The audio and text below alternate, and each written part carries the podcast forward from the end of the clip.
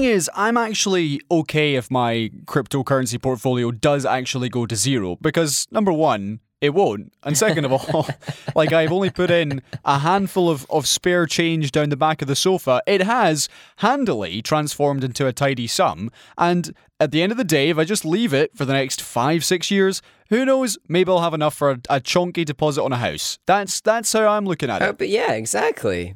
It's about it's about the long game. Put in what you don't need so that you can afford to leave it. Exactly. And if it goes to zero, hey, it was it was an experience. It and was if it goes fun. to good spaces, then cash out. Yeah. I always take a little bit of an interest in the in the mega stories that are still ongoing from ages ago. This the whole- the whole GameStop situation. Uh-huh.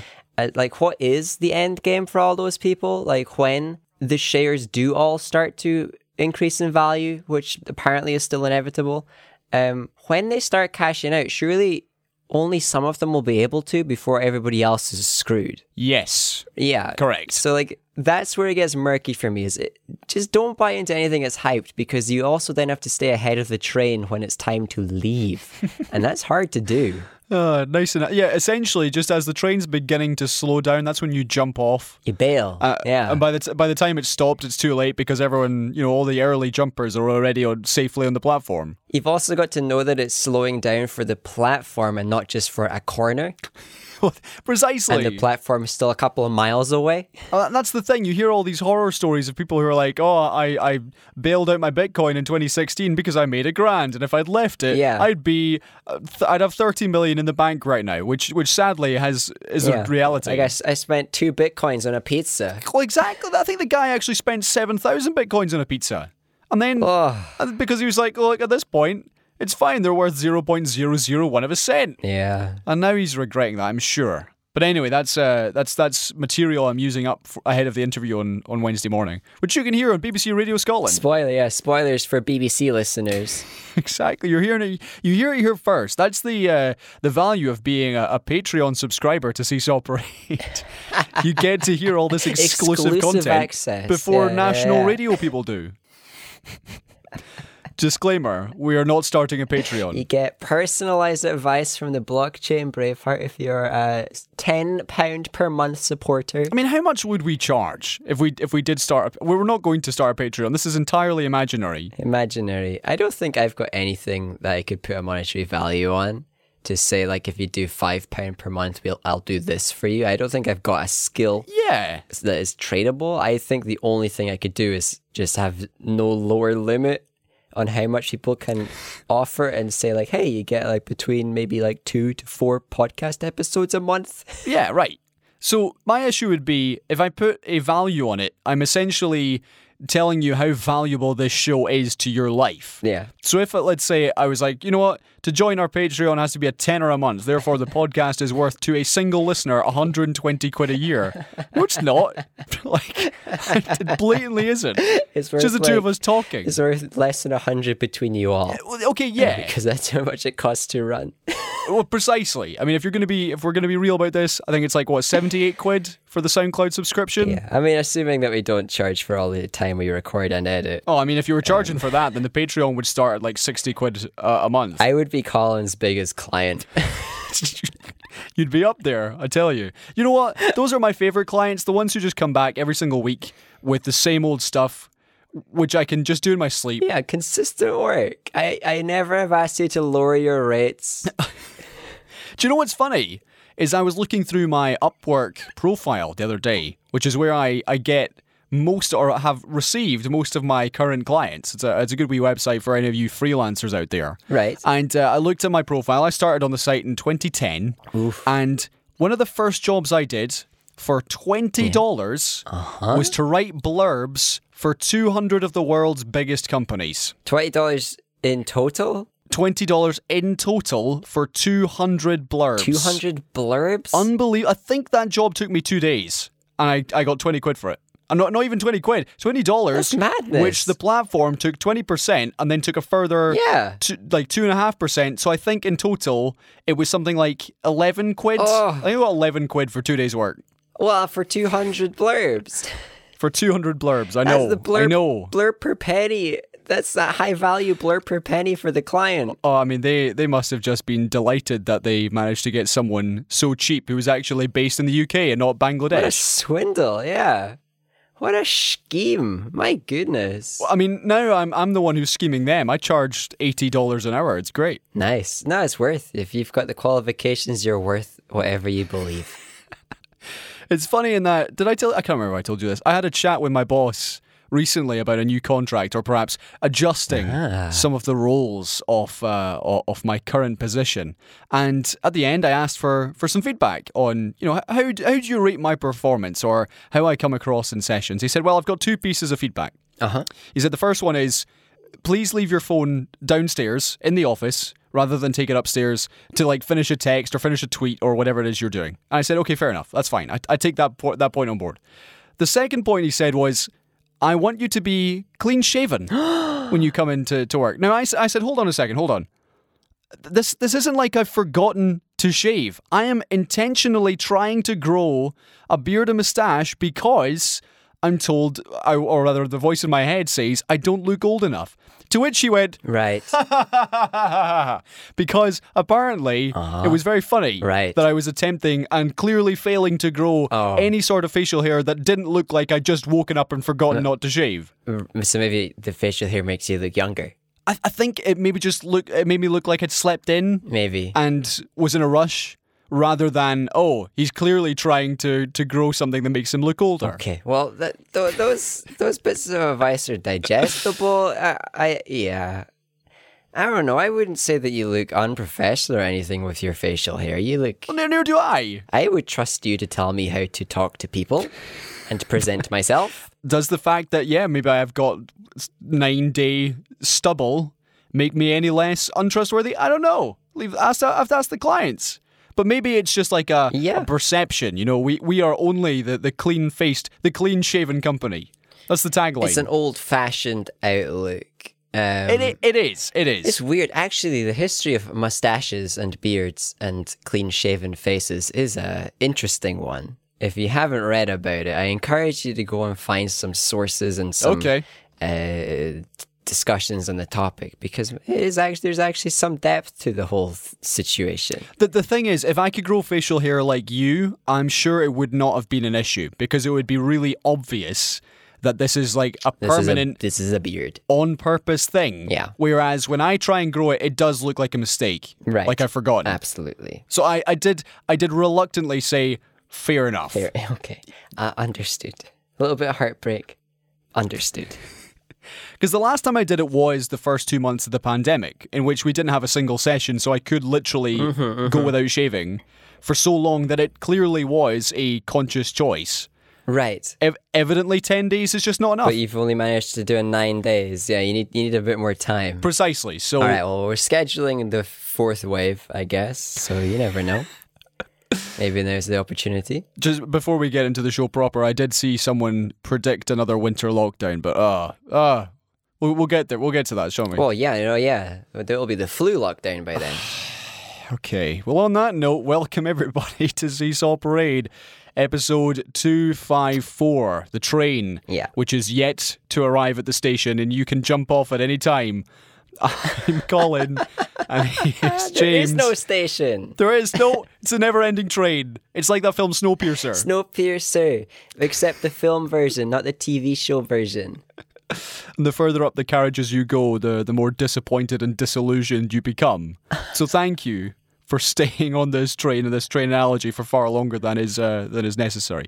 We are indeed Seesaw Parade, Scotland's longest running Absolutely. uh, season one of any entertainment slash news slash politics slash occasionally sport podcast. Oh. And we are statistically less popular than fascism, Yes. but more popular than Jada Franson, which I will continue to hold on for. Absolutely. Well, thank you to uh, 100% truth. thank you to everyone who got in touch with the show in the last week. A couple of shout outs, uh, shout outs to make. One to uh, my friend Luke in the north of England who wanted to thank us for keeping him company Oh. on his late night walks, Oh, which I I thought was very was a nice surprise and very nice to hear. you're welcome. I hope you're enjoying your night. Uh, and also, this uh, this podcast continues to be international. Tom Robertson Ooh. in Norway has uh, has once again promised that he will Uh-huh. send a review at some point. Yes. And uh, also, he was very glad to hear that COVID was the reason I have now committed with Graham. So, uh, Silver it- definitely the main Yeah. reason. It's not like that you're mutually attracted to each other and you want to spend like time and a lifetime Life, yeah. potentially together. It's it's exclusively COVID. Yeah, thank you, COVID. You know, hashtag, get that hashtag trending. But no, appreciate you getting in touch. And uh, everyone else on Twitter as well. Izzy has sent in a tweet based review, which we'll get to. And uh, also, Okay. Okay. yeah, we'll, we'll get to that in a second. And also, uh, Shanana was uh, appreciating the, the fact that there is a picture, which you can check out at our at Seesaw Parade on Twitter, of myself and your cat And my cat, yeah, Zelda, for the world to see. getting very familiar with you. which is really interesting because I'm not I don't tend to be like a cat person or like things a, a thing that cats like. That's not me. You don't think cats like you? Uh, no, not really. Oh. Because well, mainly because Graham has a, a cat called Bo who instantly, despite the fact I've been going over to, to Graham's for years now, Right. the cat just bolts every Right. every single time I, I walk in the house. What's your method of approach when you see the cat? Like say hi. Do you look at it in the eyes? I do. Eh? I make eye contact. That's your first mistake. So just ignore it.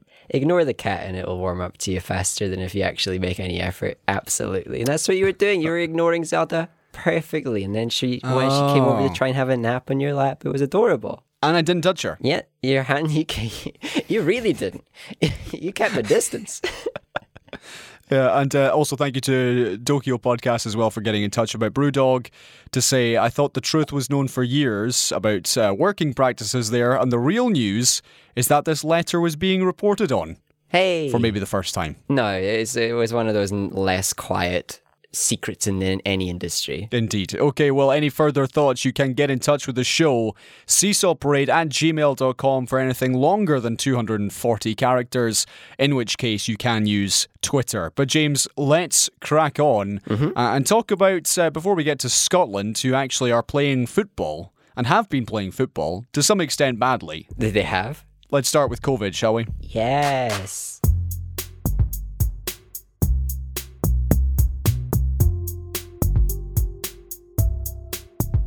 I, I tried to come up with something witty there and I, I couldn't. So let's just get straight I- into it. It might be the first time we've said, let's start with COVID, shall we?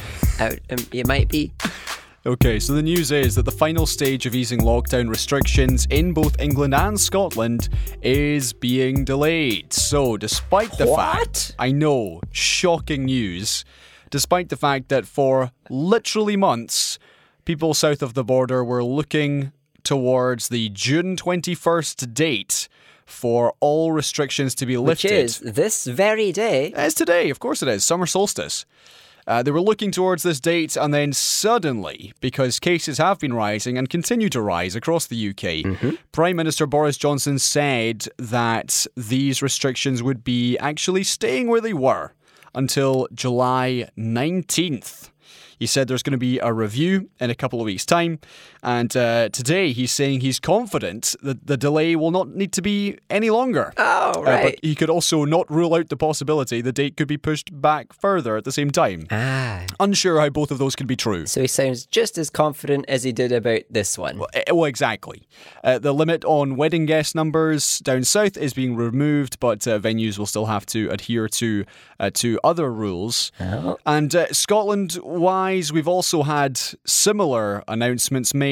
This was the expectation that uh, the whole country. Which was due to move to level zero from June 28th. That's now been pushed back uh, by three weeks. Madness. Nicola Sturgeon told MSPs that this was the case so that more people can be vaccinated. I mean, it just makes sense. Uh, I actually got my first uh, vaccination on Saturday there. Oh, you got it on Saturday. I did. I, have, I had a very sore arm for about 36 hours, but other, other than that, It's very manageable fine. then. And uh, just at this point, I'd like to, to, to recommend Microsoft products to you. Oh, yes, yes. I hear that Bing is the up and coming uh, search engine, It is. You should definitely use Bing. and Edge is a really good browser to use. It is. And you should also donate to the Bill Gates Foundation.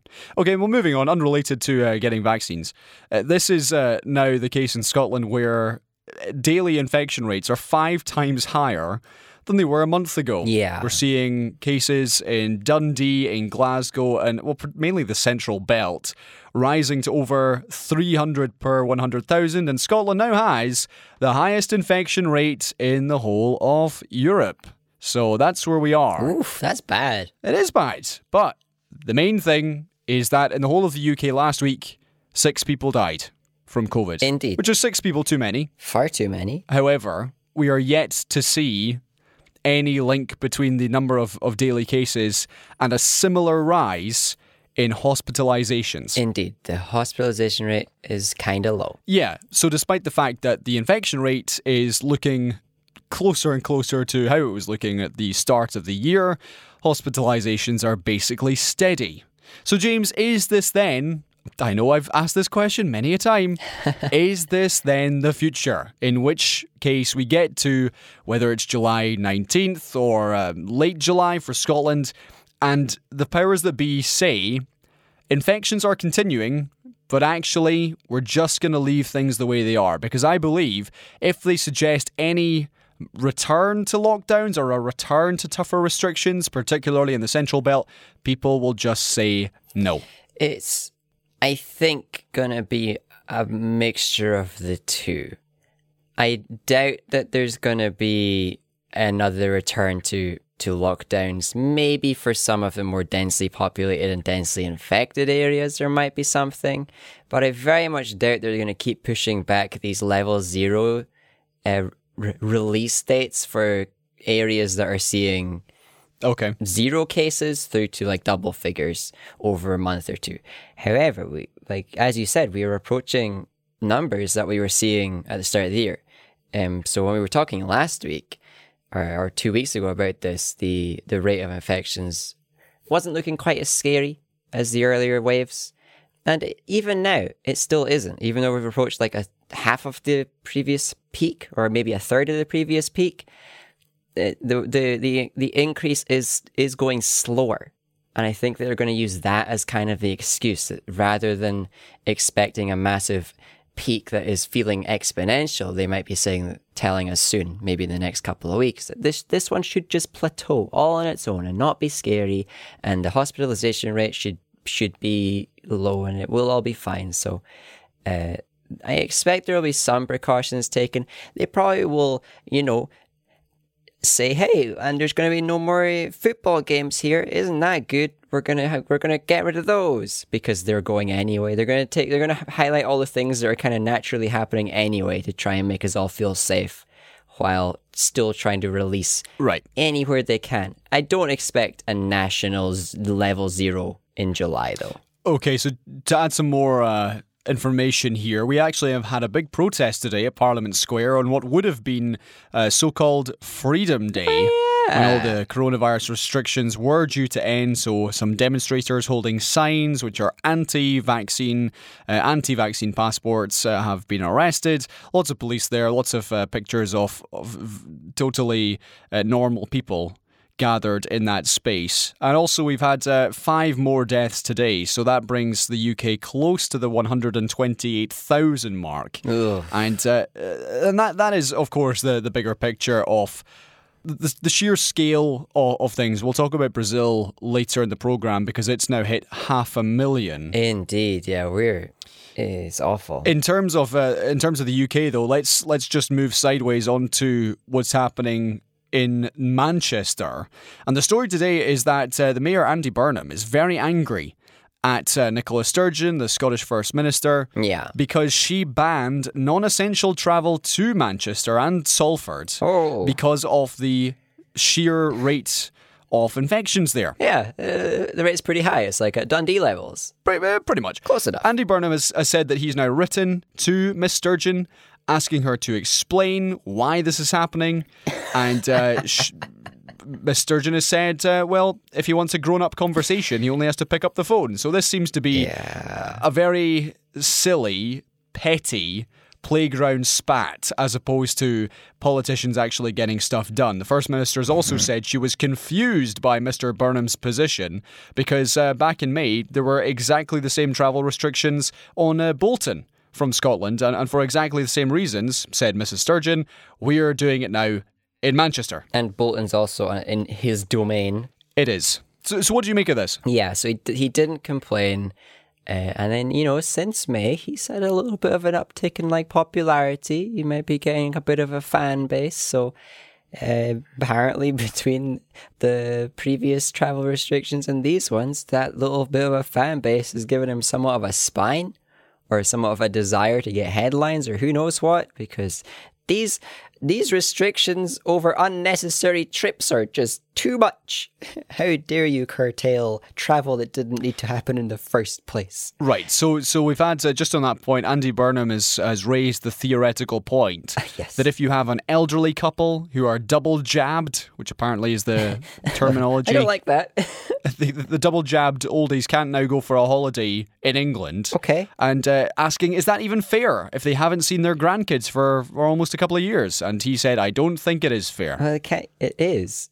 Um, until the nation starts allowing people who are vaccinated different rights to people who aren't, it is fair. This is what what being fair is. We treat everybody the same under the current uh, rules. The rules now are if there are travel restrictions, they apply to everybody in an area, not they apply to different nu- numbers of jabs, double or single or whatever. So I don't think he understands the word fair. I guess, uh, but a lot of this, a lot of his complaints came across as very shallow to me.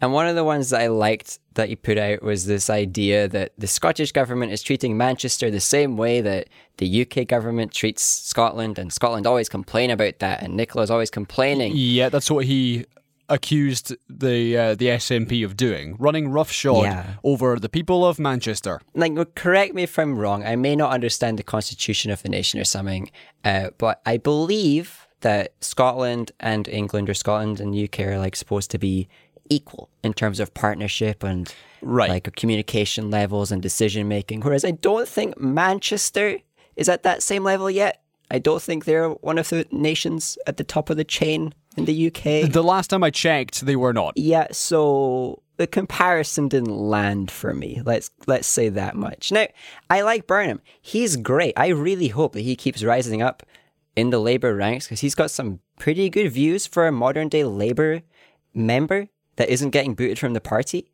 Um, and if this is his method to try and ra- get up the ranks is to like make it seem like he's anti Scotland a wee bit or anti Nicola, go for it, lad. Uh, but it didn't win points from me. It was a, it just felt a bit cringy. Okay, well, let's, uh, before we move on to other stories, talk about Scotland in Euro 2020 because, James, it appears that uh, both of our predictions, as made on the, the show last week, Wait. are still currently viable. viable, hundred percent. We're just get we, we Scotland are, are giving the opposition some hope. Well, precisely. We're, we're just uh, we're going easy on people to start with. So to uh, to give you a, a very quick summary, Scotland started against the Czech Republic uh, last week with a two 0 loss at home. Despite having lots of chances, they decided to miss all of them, which was very helpful. It was so painful. How do you score nothing In your first game in 23 years in a major tournament, yet to score. with so much of the possession, so many shots, nothing? Indeed. So, lost that game, which uh, set moods low and pessimistic for the game against No, yeah, England. Yes, indeed. It, it was immediate. It was immediate. Everybody was like, "It's over. We're done with sport." Uh, and that I would say was, uh, yeah, the, the mindset of the nation, whether or not they wanted to say it, ahead of the game against the old enemy on Friday at Wembley in London. Yes. And then Scotland played very, very well. Yes. And got a nil-nil draw against the vastly superior English team. And then on social media, there was uh, a glut of comment and criticism of all the English pundits uh, and clips of them all saying, "Oh, I see. It's only it's going to be three 0 It's going to be four 0 Actually, we should be putting six and seven past this this team." Four nil. Sweet. We should aim for six. Yeah, six goals seems reasonable against piddly Scotland. So the boys did very well. nil nil. So so funny. A, a win would have been less funny than than a nil nil. so I'm living for it because I'm not I'm not hyper invested in, in winning the whole thing. Don't worry, it might be my prediction, but I'm not. I've not got my life savings on it. The nil nil and the memes thereafter. That's what I'm here for. Yeah, uh, the prediction was done for comedy purposes, I'm sure. No, it's, it's it's a serious prediction. I just didn't bet my life savings on it. Right, okay. So Scotland still to win it. That is still possible because 100% winning the whole thing. Scotland play Croatia on Tuesday at 8 o'clock. And dear listener, you may actually now be past Tuesday at 8 o'clock, so you already know. probably are. You already know, you know before we do, how this is going to Yeah. go. But basically, Yell it at us right now. Shout the result at us. We might hear you from the future. what was the result? Oh, thanks. Whoa, 4 0 to Scotland. So, uh, as James has, uh, has has rightfully heard from the future, there Scotland need to win, and if they fail to win, We didn't even have Gilmour on. I can't believe it. I'm getting to that. Just a second. I was a joke. I was just, just, just planting the seeds for your next story. Once uh, once Scotland have won, because of the convoluted way this championship now works, because UEFA like money, Yes. we actually won't know until I would say Wednesday, maybe Thursday. I think maybe Wednesday. Indeed. If we are actually through or not as one of the best third place teams.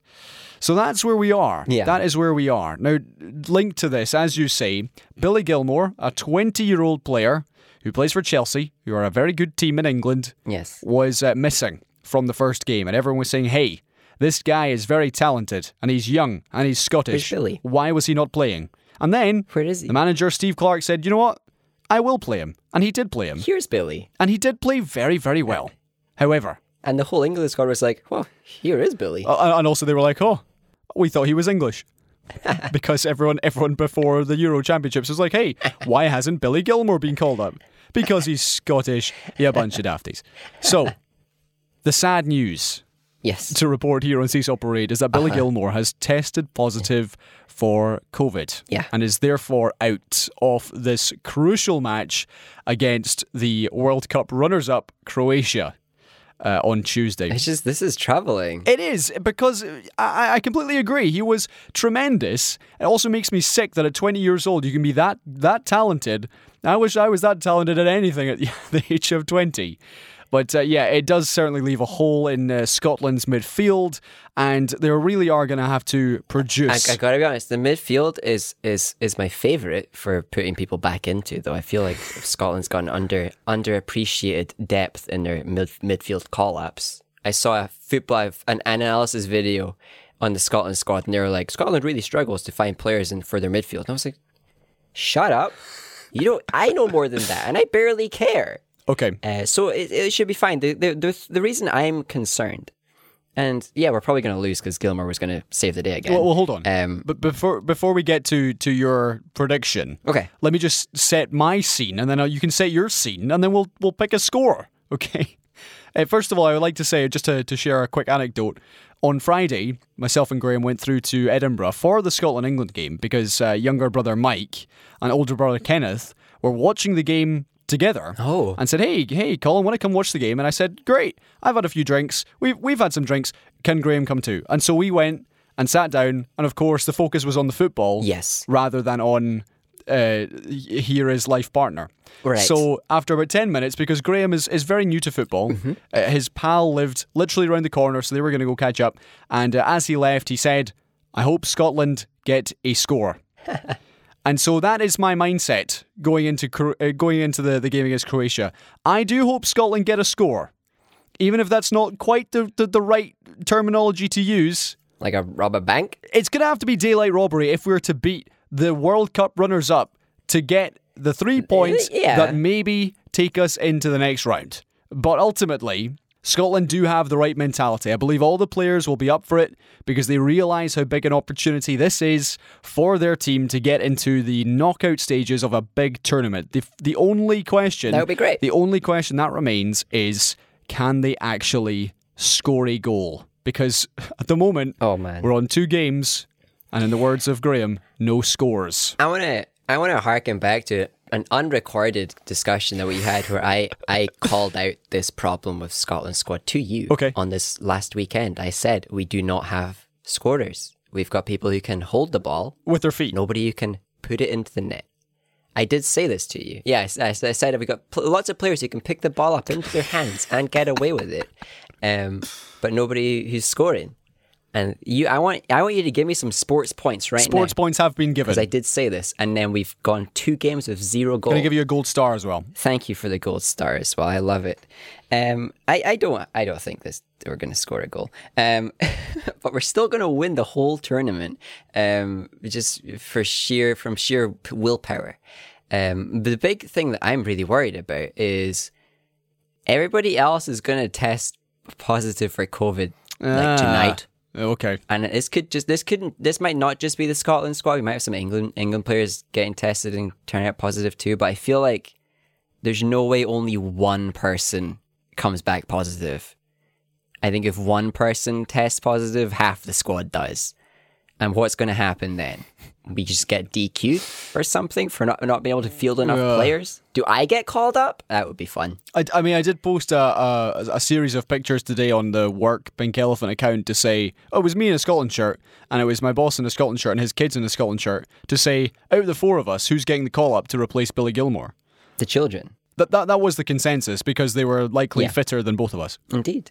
In reality, I'm saying 1 0 to Croatia. And Scotland end their wait for 23 years between major tournaments without scoring a single goal. Yeah. That's my bold prediction. I- think it's a fair prediction. I think we've got a decent chance against Croatia, but honestly, yeah, it was not the one, the game we were supposed to win. So it's serious fingers crossed at this point. It's, uh, we gotta we gotta rely on some some prayers to come through, or some players to play well.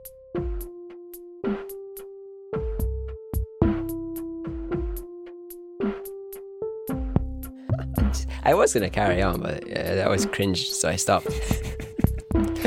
Okay, let's uh, let's move on to what we've been watching. And dear listener, if you have finished a movie, a TV show, a book, a play, a nice meal, you can actually review it and send it to us, and we will play it. Or if you just prefer the written word, we will read it out for you. Colin will dictate it wonderfully, with emphasis landing in the right places Yeah. most of the time. Putting the emphasis on the right syllable. Yeah, I can't even do that when I speak normal, so that's why Colin reads everything. We'll, we'll get to uh, Izzy's review of, of the opening episodes of Marvel's TV show, the new one, Loki. Ah, I said that in a very strange way. That's on Disney Plus. Started a few weeks ago, and we've got a, a couple of tweet-based reviews. Uh, James, I've seen two movies. One of which was new. One of which was a, a rewatch. Right. Do you have anything? I don't think I do.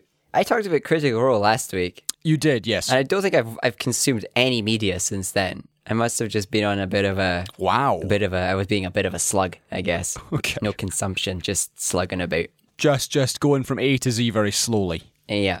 Well, let me start with the Oscar winner for Best Actor, The Father, which is currently You did it. at Cineworld. It is, yes, it is. It is out there. Anthony Hopkins in the lead role, in which, uh, if you cast your minds back a few months, controversially won the award ahead of Chadwick Boseman. The whole ceremony was rescheduled so that the Best Actor category would come last. It would end on a really nice note for, for Mr. Boseman. And Yep. in the end, Or it, his family. it turned out the Academy voted for Anthony Hopkins, who at this point was in his bed. and so, uh, and they didn't let him zoom in either. So it was just like, and Anthony Hopkins, hooray, okay, that's the end of the show. Who's asleep someplace? Hey, we're done. So I watched this movie. It also has the likes of Olivia Colman and uh, Rufus Sewell, who is uh, the kind of villain you see in every movie ever over the last 20, dec- 20 decades. So he has been around. He is a, 20 a 200 year old man. Film began. 20 years, I should say. Anyway, this is uh, also based on the play by Florian Zeller, who is the French playwright who decided to then adapt this for the screen and then direct it himself. Uh-huh. So it very much is a uh, a one man show. I think Florian is a boy's name. I'm unsure. Could be either. So this movie, The Father, is disorientating or disorienting if you're across the Atlantic. It is a real puzzle to figure out what exactly is going on. If you've seen the trailer, to give you the brief, the brief premise, it is the character of Anthony, who is played by the similarly named Mr. Hopkins, who is in his flat And strange things are happening. Yes. One day his daughter is Olivia Colman, the next day his daughter has a different face and a different voice. Mm-hmm. And her husband is someone completely different. Right. And suddenly he feels like he is uh, he's been transported to a new place and things are going missing, he's losing his watch. And uh, scenes are happening in different orders, conversations are being repeated, and you do get into this headspace of, I don't really know what's going on. And it's only at the end of the movie that you figure out Yeah. why or, or what has been going on and and why the director has put the Yeah. the scenes in the order that they are. So it it's clear to me why Anthony Hopkins won Best Actor because he is phenomenal. Particularly at the end of the film, you forget you're watching Anthony Hopkins and you just feel like you're watching uh, an 80 something year old man who is losing his his memory and it's essentially portraying the early stages of dementia in which Yeah. as a, a person's brain deteriorates, they begin to confuse different people and different conversations. And what you see, uh, uh, what you see unfolding, initially you be- you believe, oh, this is some sort of uh, well well concocted thriller where people are, are trying to connive this poor old man out of his flat, when in reality, he's just forgetting Yeah. things. He's forgetting people. He's forgetting conversations. Yeah. So i i in the way it is, it is edited, the way it's directed, really nice. Like it's it's well done. It is very very sad. I'll tell you that. Un- unsurprisingly. Unsurprisingly, and towards the end of the film, as I say, you begin to make sense of it. Similarly, though, to Ma Rainey's Black Bottom, it is very clearly made for the stage. So it's everything is done in a very enclosed space. You're maybe in a total of maybe 10 rooms in the entire movie, and that's it. So I can see where they've they've taken it from the theaters and transposed it into film. But the conversations are still chatty enough that it it, it, retains its reality Okay. as opposed to what we often see, particularly with Ma Rainey and also with Fences, which was the previous uh, Viola Davis Denzel Washington number. It was very clearly still heavily scripted, heavily focused on the artsy dialogue. Right. So- right, right. I see what you mean. As a film, it's not one that I'm going to rush out and see again, but I can see why. Particularly Anthony Hopkins won. Olivia Colman's very good as well. I believe she was nominated at a couple of different award ceremonies. But it's it's fine. It's Oscar bait. I can see why I did well, and that's about it. like I liked the summary of your review. Very good. Okay, I also watched Rogue One for a second time. Oh wow. Which, uh, for those of you who are trying to rack your brains for what that is, it's the Star Wars spin off, which is set between episode 3 and episode 4. yeah, it's the many spies. R- Right, so it's basically the ragtag bunch of ragamuffins who go down to Scarif to steal plans for the Death Star and are facing t- total annihilation, guaranteed destruction, and do it anyway. Yeah, you just got to do it. It's the right thing to do.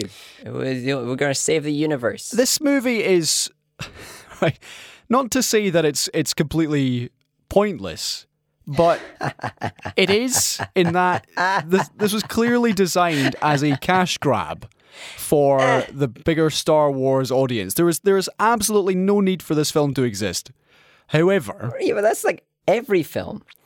For the purposes of the, the canon of the wider the wider universe, I got you there. I heard it. one fair enough you have episodes one through nine they tell a story you don't need stories in between the other stories so for to that end Yeah. it feels totally unnecessary that being said Yes. when the film gets certain things right it does it very very well Indeed. so for example was watching this with graham he was seeing it for the first time midway through and sorry this is a mild spoiler he says oh I think it's okay at this point. they're just killing everybody off There you go. and in yeah. a way, you're like, oh, that's refreshing because suddenly you don't just have a film with maybe like one minor character dying. No, let's just kill literally everybody. right, yeah. So some of the beats in the movie, I, I, I completely am on board with, and the way it's shot, the way it's filmed, the special effects, brilliant. And most of the performances are also good. I think Forest Whitaker's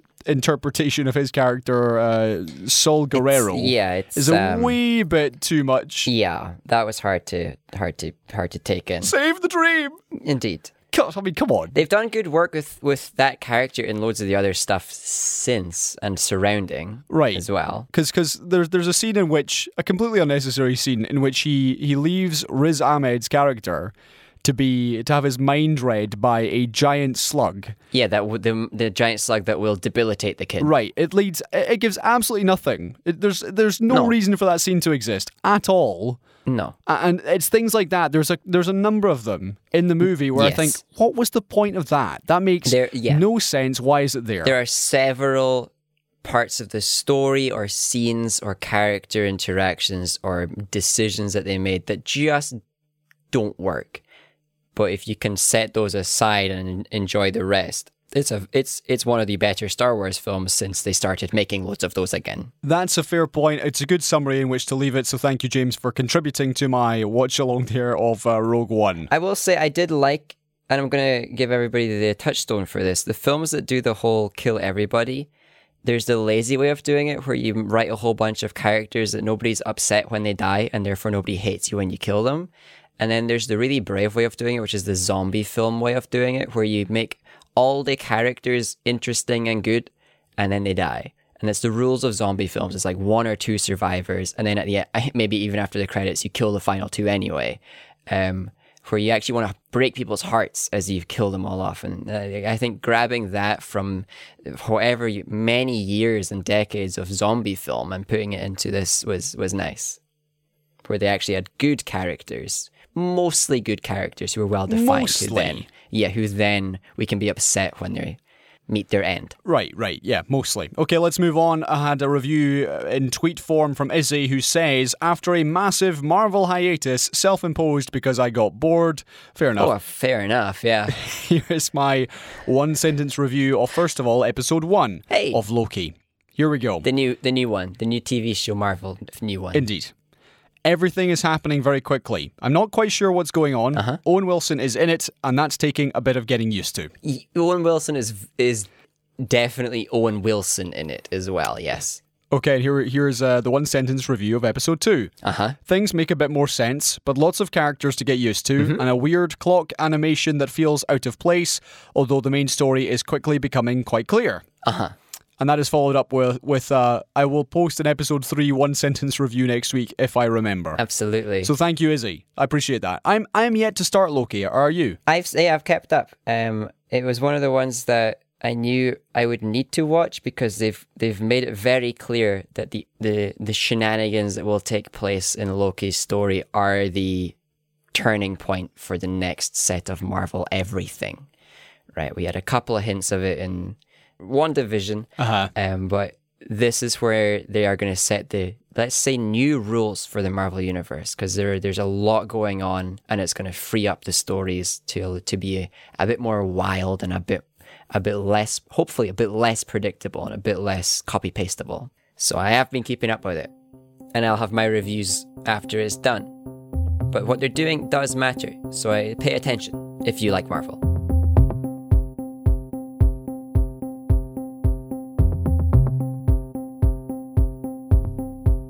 Right, James. Let's uh, hit some other quick fire news in the the news this week. News of the world. Bad sentences happening all the time this episode. Let's start with John Bercow, who or Bercow, I should say. Speaking of bad sentences, Yeah, former Speaker at the House of Commons, Mr. Bercow, has defected to Labour. So, da. this, this is. That was uh, impeccable. Former Tory MP says his party has become reactionary and populist, and really, to the surprise of no one, Yeah. announced that he was uh, he was joining Labour, and, and also had other nasty things to say about Boris. Uh, James, how unsurprising was this? It was well. The only surprise for me was that he was sticking with the politics. Right. Right. There was absolutely no surprise that he wasn't interested in the Conservative Party anymore, since you know the disinterest was mutual, so to speak. The New Conservatives didn't like him very much. Yeah, they, they did try to depose him on at least two different occasions because they felt he was, Yes. uh, despite being a Conservative MP, was actually anti-Conservative. Yes, and they rejected his peership. Ah, yeah, so they did. So they didn't nominate him for peer, which they usually do for outgoing speakers. So they bucked a trend. So it was a little slap in the back of the neck on the way out the door. Eh, but considering his history, it's a little bit surprising that he's that he's shifted so far left that the Alliance of Labour, and it might be more of an indicator of just how much of a centrist party Labour is under Starmer and all the rest of the current Labour leaders. Um, that that somebody who has had a lot of the positions that Bercow has had in the past feels like he can slip into the party and actually boost it because he's he's he's had some bad takes back in the day. And oh, he has. I'm glad that you can you can put all those behind you and say, hey, actually, I act, I get it now, and these people are bad, and these people are liars and manipulative, and all these things, and we don't want to deal with that. Let's do better.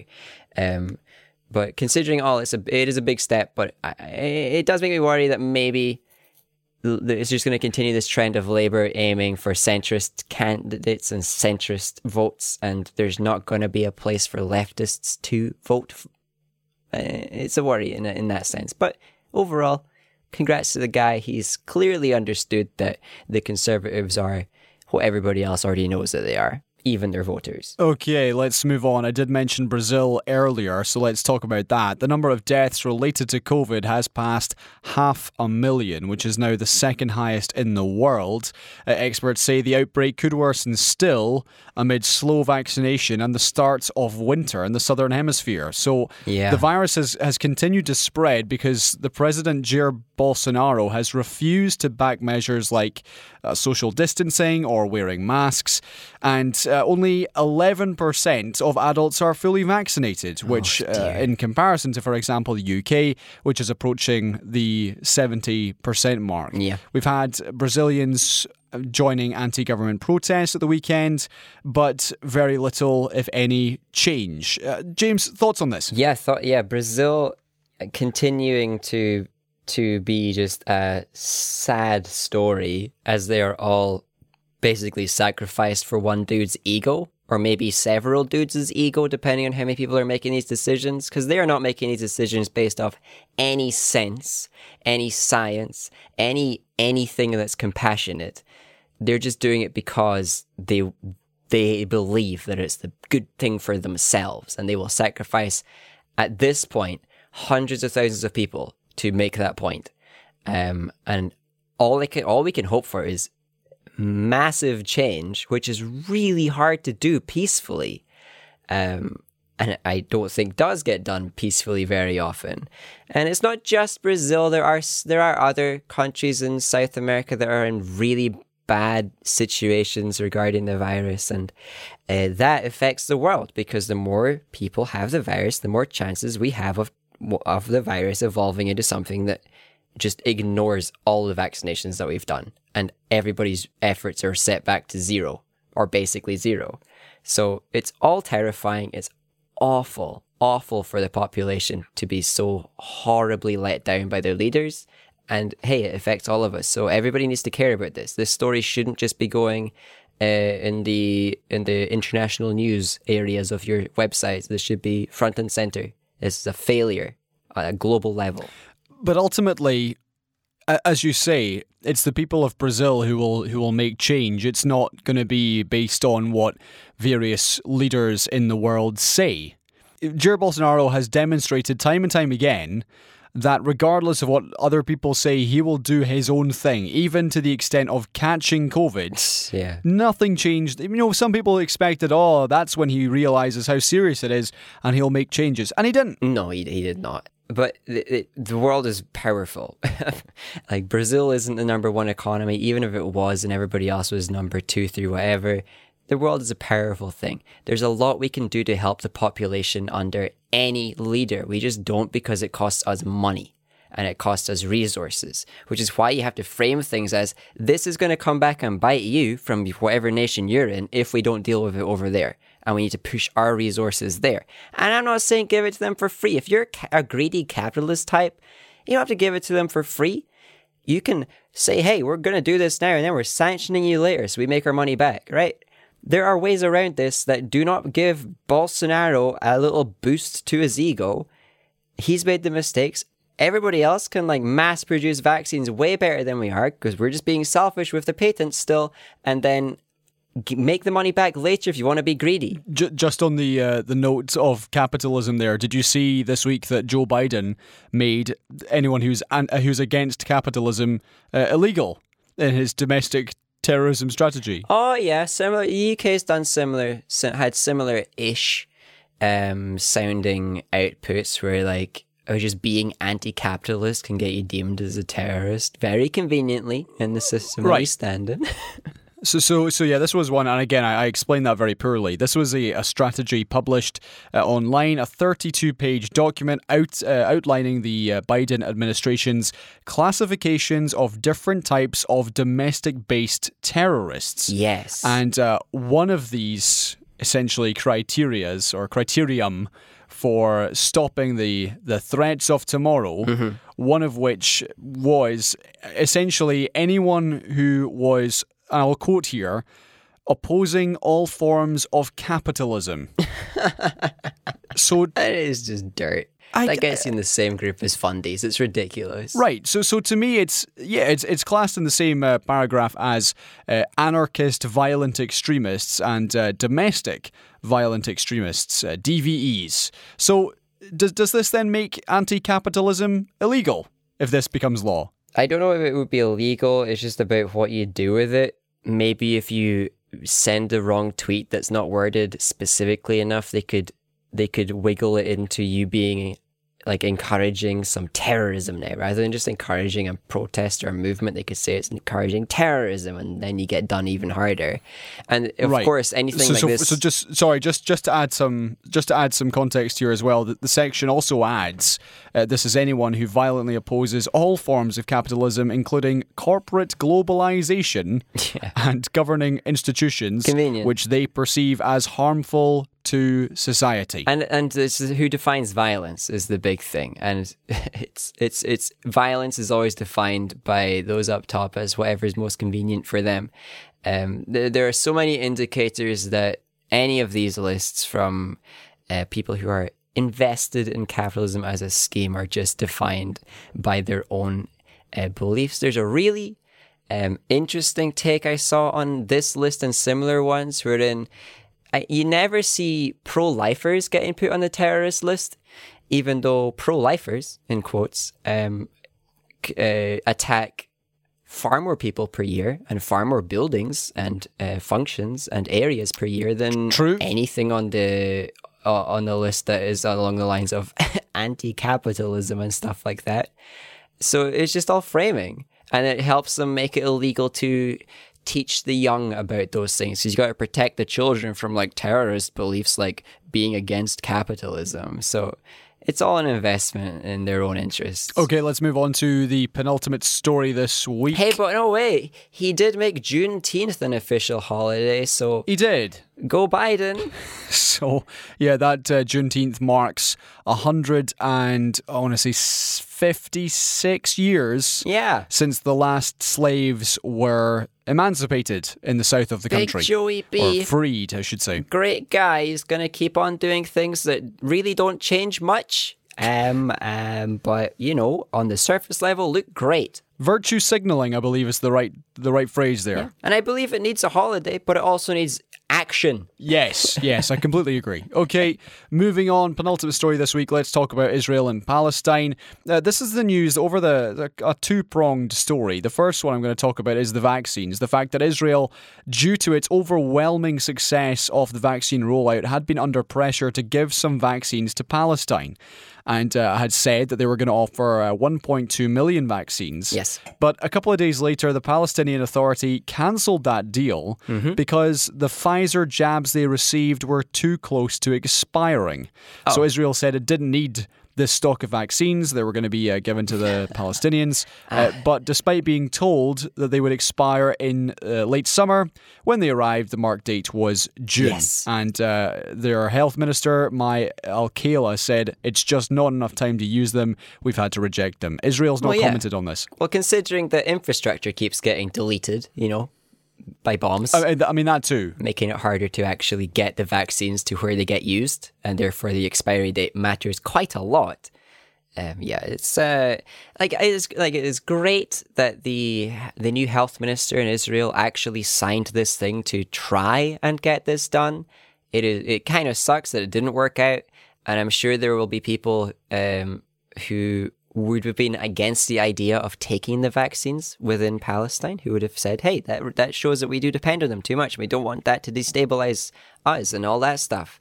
And even with all of that, they still tried a wee bit, and there was just too many failures overall, and it sucks. They're in a prison. they need the vaccines. The, the second part of this Israel Palestine story is that the ceasefire lasted. Was it 11 days? Was it nine days? Yeah, 10 ish. Right. We, we had the Israeli uh, military carrying out more airstrikes uh, on the Gaza Strip last Thursday after Palestinian militants sent incendiary balloons into southern Israel. So just to, to weigh up the scales there, we've got airstrikes versus balloons. Balloons, yeah. And I believe that the, the balloons didn't harm anybody. Maybe burnt a field. I don't know. I mean, the, Um, the funny thing is believe that you they- cannot control balloons and where they go. You know, Yeah, you just gotta kind of hope the wind goes the right way, I guess. like, precisely. It shows the technology we're working with here. Um, but I believe the airstrikes also killed nobody.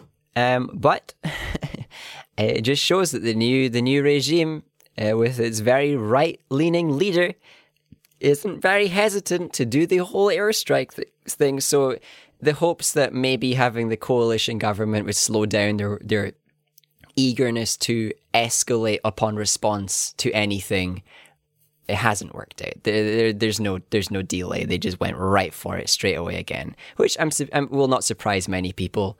Uh, I was trying to be hopeful. Most people were trying to be hopeful, but um, when you hear that uh, the, incoming leader is even more f- fundamentalist and right wing than the outgoing one, eh, the the bombs are a bit expected, and and again, it just it just sucks. Eh, The situation needs to be resolved in a far better way than it is, and they got to stop bombing people that they're keeping controlled and locked up in an open air prison. Yeah, once once again, I thought it was interesting that the harshest words from the UN has been about vaccines rather than the bombing of civilians. Also, did you see uh, Ben Shapiro this week said that he was okay with the deaths of civilians?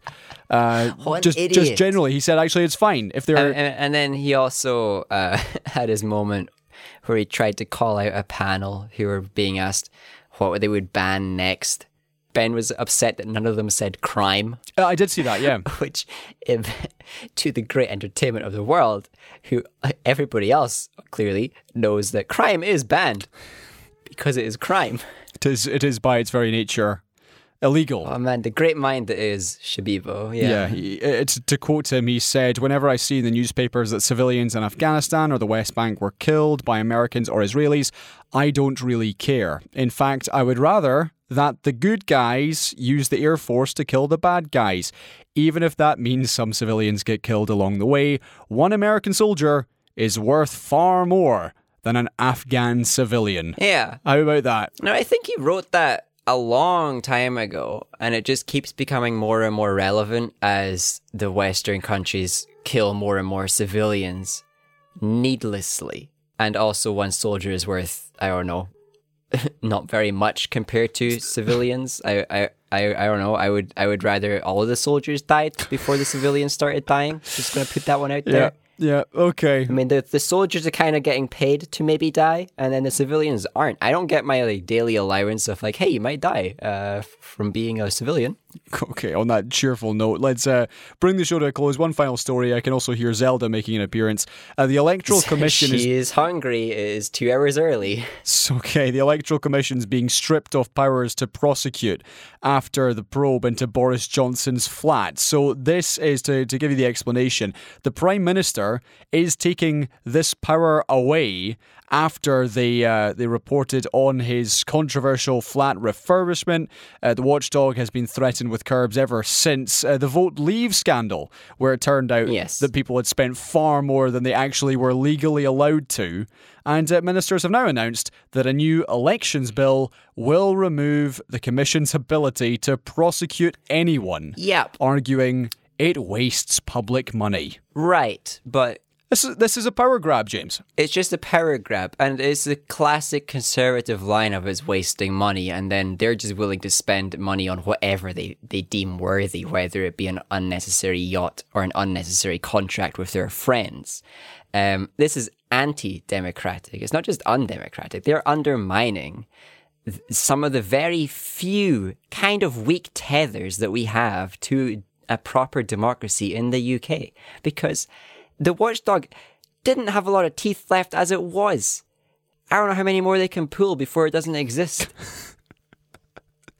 Yeah, it's uh, again, it's something we've been reflecting, particularly over the last uh, few years of this uh, UK government. But it's just another blatant attempt at shutting down accountability. Yeah. and nothing will happen. I mean, I know the Electoral Commission uh, instantly started protesting and said, "Hey, hey, something needs to to be done to stop this," and nobody really reported on it. yeah, um, but it just it's another thing in the chain of what do they gain because none of the systems hold them to account already.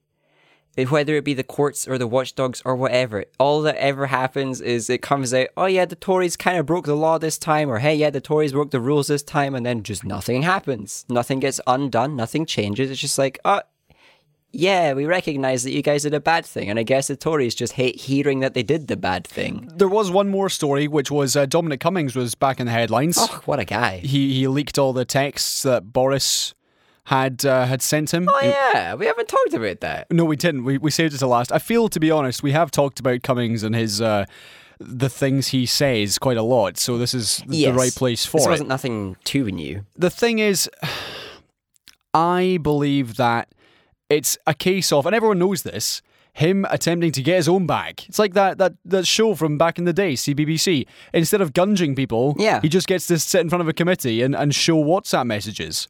And whilst it did show, and Downing Street did not deny the uh, authenticity of these uh, messages, They didn't, yeah. it, it did show that the Prime Minister thought Matt Hancock was totally effing useless.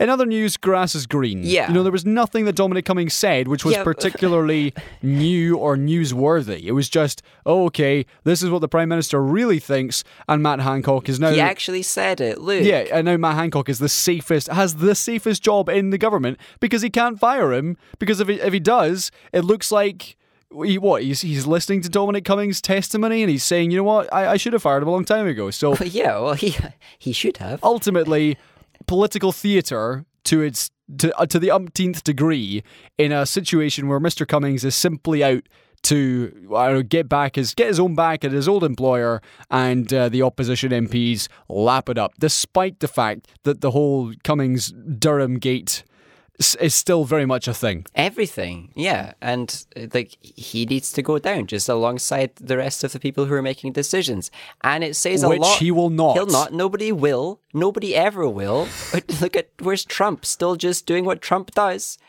Not prosecuted. If Trump can go away without getting prosecuted, everybody can. Anyway, yeah, it just shows a whole lot, not just about Cummings and not just about Hancock. It shows you a lot about Boris and how capable he is because he recognized that the person in charge of the health of the nation was useless and did nothing. Left him in the job. Left all of us to take the hit instead of firing the guy or instead of trying to reshuffle the power balances or instead of doing anything. He just was like, yeah, but like, what's the other options? Gove? Ah, we just run with it. He's he's he is also useless. They they all are, and they know it. Okay, I believe we should just leave it there for this week. Thank you very much for listening. And if you feel as disillusioned and as uh, disappointed with the state of the planet, then suck it up, princess. Welcome to the world. It's fine because it's not going to exist in forty years. If you'd like to contribute Zelda agrees. to the conversation or disagree or agree with anything we say, add your tuppence. You can do seesawparade at gmail.com Yeah, or yeah, tweet us at seesaw parade. But James, thank you once again and Zelda for your very vocal company. Very much appreciated it. Zelda was on it at the end there. She she was Ah. into those final few stories. She she agreed wholeheartedly, as I'm sure all our audience did too. maybe. Well, thank you very much, and uh, we'll see you next week. Absolutely. Bye bye, everybody. Except not you, Michael Gove. Not you, Michael. God, man, I missed that joke. I was hoping to get Zelda to do a big meow. Right, I'll see if I can get one in the mic. Do it. I'll take that. Not bad. Okay, bye, Zelda.